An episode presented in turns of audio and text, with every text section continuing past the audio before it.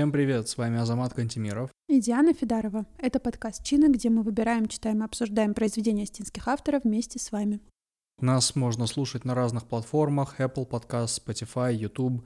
Еще мы публикуем выпуски в Telegram-канале, где вы можете принимать участие в обсуждении и предлагать свои любимые книги. Сегодня мы поговорим про Мусу Кундухова. Это выдающийся осетин, э, военнослужащий, который добился очень высокого положения в имперской армии. Но помимо этого он э, является автором идеи переселения кавказцев-мусульман в Турцию. И сегодня мы хотим рассказать об этом подробнее.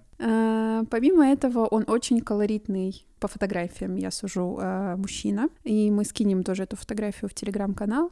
И что самое интересное, он тоже переехал в Турцию. Возможно, многие слышали об его сыне, который стал министром иностранных дел Турции после переселения.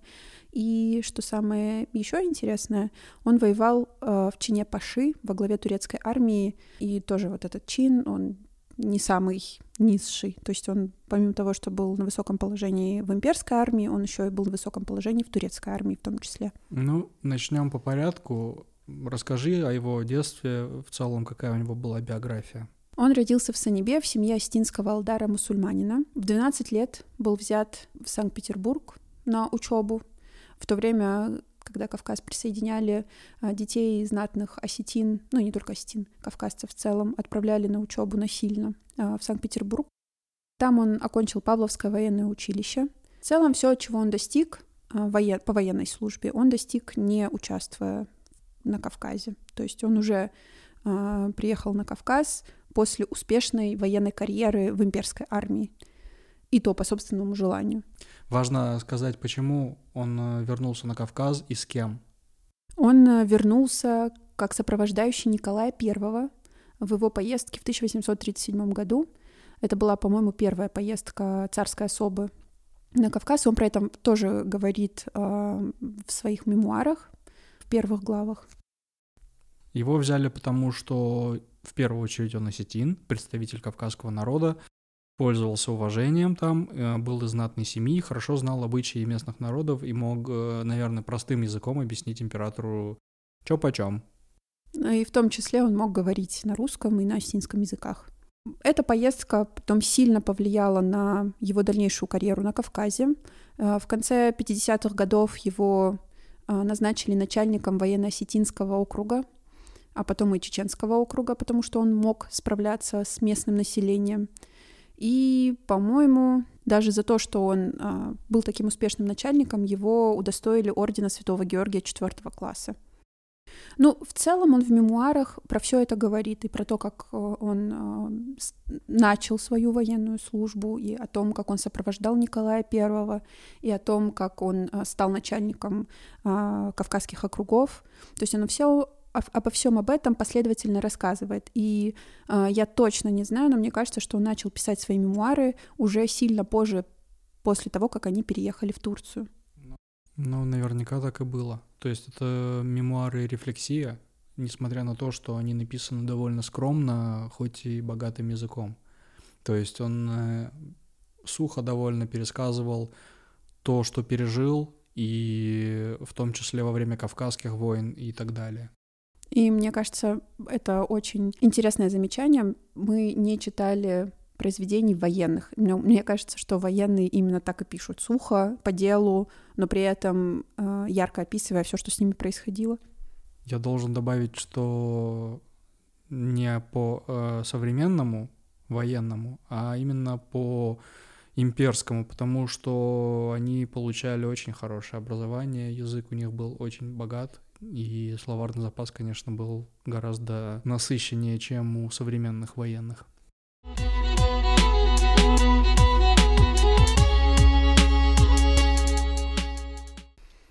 в целом, если переходить к сюжету мемуаров...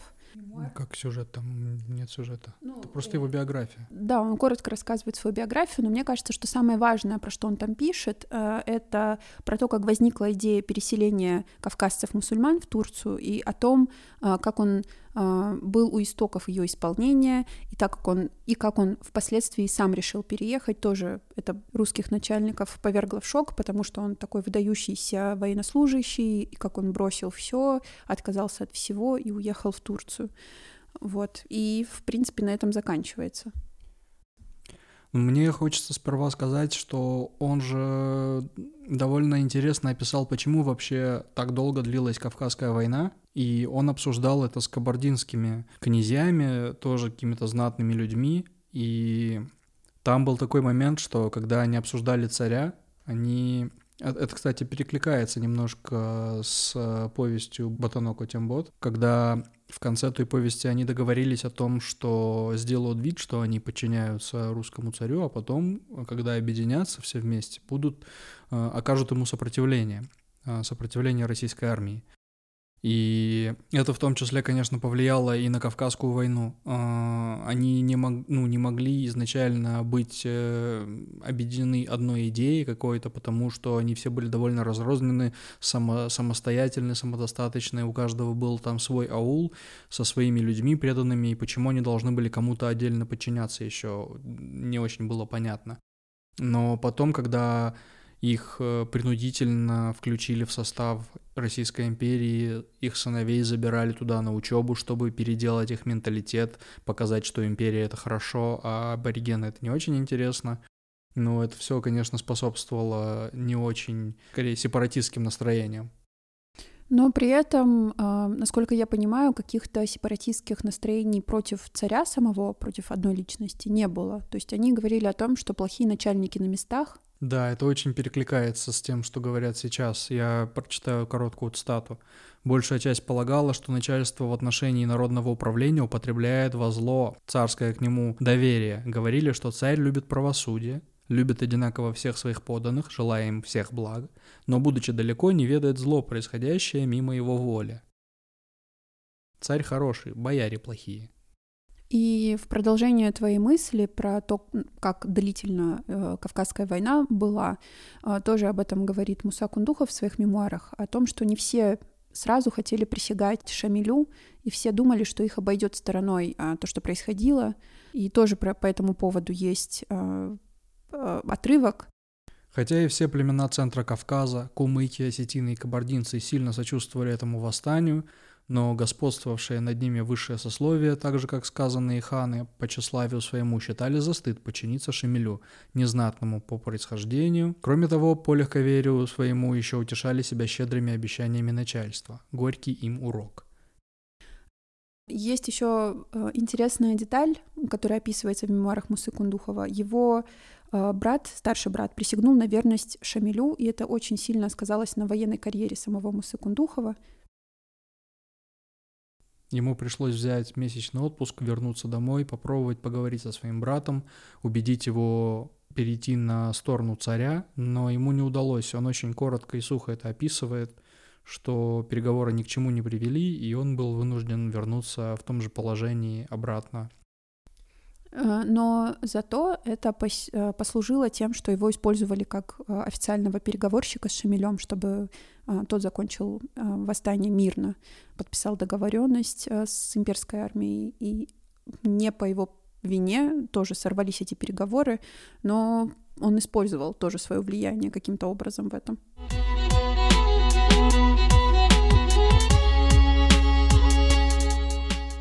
Давай перейдем к эмиграции. Почему вообще э, появилась эта идея, кто был ее автором и как это все происходило?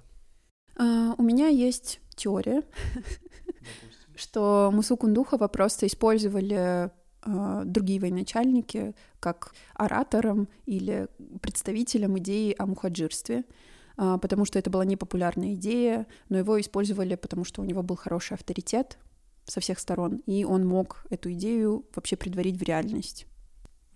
А почему ты думаешь, он согласился на это? Мне кажется, что такие люди, ну, примерно понимают, когда их пытаются использовать, и вряд ли он бы добровольно на это согласился. Ну, я думаю, что он понимал э, всю меру ответственности, которую он нес тоже, будучи осетином по происхождению, будучи мусульманином и будучи э, военнослужащим в имперской армии. То есть он понимал, что будет происходить с этими народами, если они останутся и не присягнут царю. То есть там другого выхода в то время не было. Я понимаю, что сейчас у э, этой идеи очень мало сторонников, но там была логика, что они все переезжают, и Турция, как более сильный соперник э, русского царя, э, поможет этим кавказцам вернуть свою родину обратно. Потому что было понятно, что э, русские не сдадутся в этот момент и не отступят. То есть правильно ли я понимаю, что он сперва был пропагандистом этой идеи, но в какой-то момент решил сам переехать? Да. А расскажи про это. Он долго тоже пытался понять вообще, что происходит на Кавказе, ему это все очень не нравилось. Он, с одной стороны, понимал и логику имперской армии, которая хотела забрать Кавказ, потому что это стратегический объект был в то время и сейчас является из-за ресурсов, из-за природы, то есть это очень богатый край, и просто так его не хотели отдавать. Естественно, люди, которые там жили, им предлагали переселиться в менее богатые природой и ресурсами места, но очень странно вот так все взять и уехать. А он сам, он говорит о том, что многие не поняли, как после тридцати лет службы можно все бросить и покинуть Россию ради Турции, но он говорит... Я как солдат принадлежал царю, но как человек ни в каком случае не мог не принадлежать народу, и потому должен был переселиться туда, куда лучшая часть его, в числе более ста тысяч дворов, бросая все, кинулась спасаться от жестокого преследования. Ну и, в принципе, все его мемуары пропитаны вот этим чувством раздвоения личности, если можно это так сказать. То есть, с одной стороны, он был сыном своего народа, с другой стороны, он был э, верно подданным своего царя, и он понимал и все минусы и плюсы того, что он делает, но, опять же, он бросил все свои чины и ордена и переехал в Турцию, понимая, что, возможно, там ему получится быть лучшим сыном своего народа и вместе с турецкими войсками освободить Кавказ от русских. Ну, я так понимаю, что он был довольно разочарован в конце всем, что произошло в его жизни, тем, как это все обернулось, и вот что он сказал об этом. Наконец, уже весьма печальным, но очень ясным доводом и фактами убедился в своем заблуждении, равный в том, что служба моя — не что иное, как низкое ремесло, искать счастье в несчастьях ближних.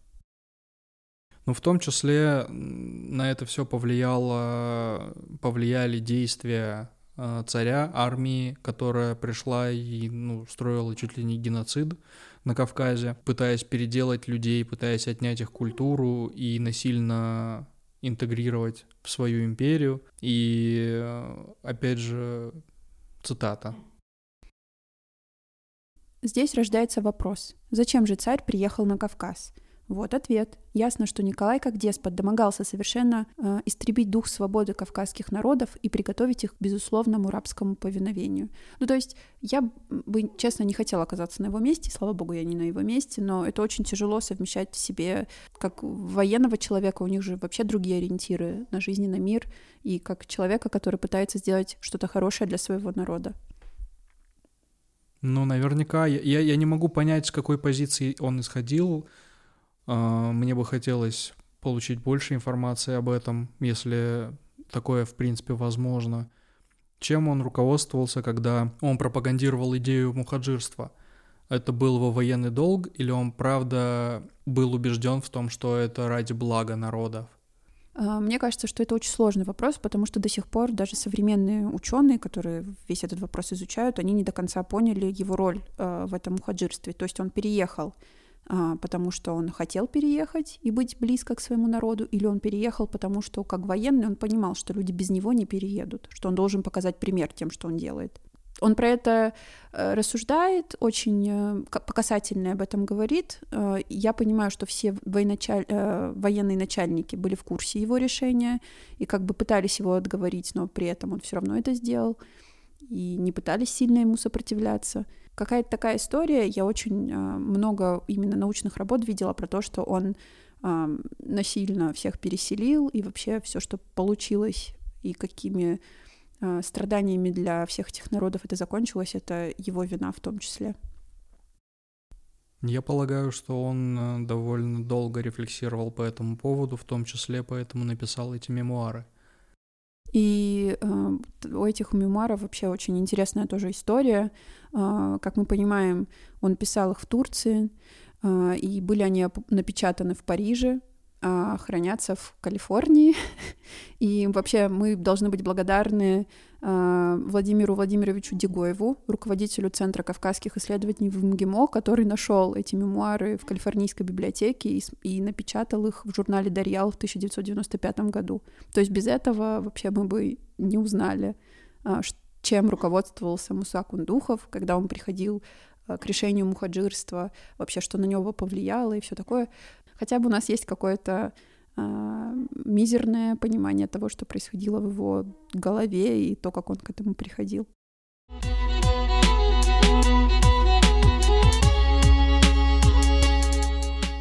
В конце нашего обсуждения хочется сказать, что э, мемуары Мусы Кундухова предваряют эпиграф «У кого что болит, тот о том и говорит». И ясно становится из того, что мы прочитали, что у него болела душа за судьбу своего народа. Э, как кавказские народы будут сосуществовать вместе с русскими, которые пришли на Кавказ в том числе. И мы можем предполагать, потому что мы наверняка этого не знаем, но хочется верить, что его в первую очередь интересовала судьба его народа, и он этим руководствовался. А то, что получилось в итоге, зависело не от него. В целом, эту автобиографию стоит прочитать, потому что это прямой пересказ человека, который непосредственно участвовал в этих событиях, это его точка зрения. И, и еще раз повторю, то, что написано на очень богатым языком, интересный образ мышления, очень интересные детали он подмечает. Там есть несколько эпизодов о том, как менялась у людей позиция, что они в целом об этом думали. Люди, которые участвовали и в военных событиях, и в Кавказской войне, и в самом переселении. И вот поэтому это нужно почитать. Мы обычно обсуждаем художественную литературу, но решили сегодня обсудить именно автобиографию ровно по этой причине. И она богата, то, что Азамат сказал, она богата на исторические имена, факты и очень помогает вообще посмотреть в глубину, вглубь вопроса, что вообще происходило, как это происходило. И я, честно скажу, многого не знала. На этом мы закончим этот выпуск. Участвуйте в обсуждении в нашем телеграм-канале, подписывайтесь на наши платформы, слушайте там, где вам удобно. Пишите нам комментарии, нам всегда их приятно читать. Это были Диана Федарова и Азамат Кантемиров. Читайте.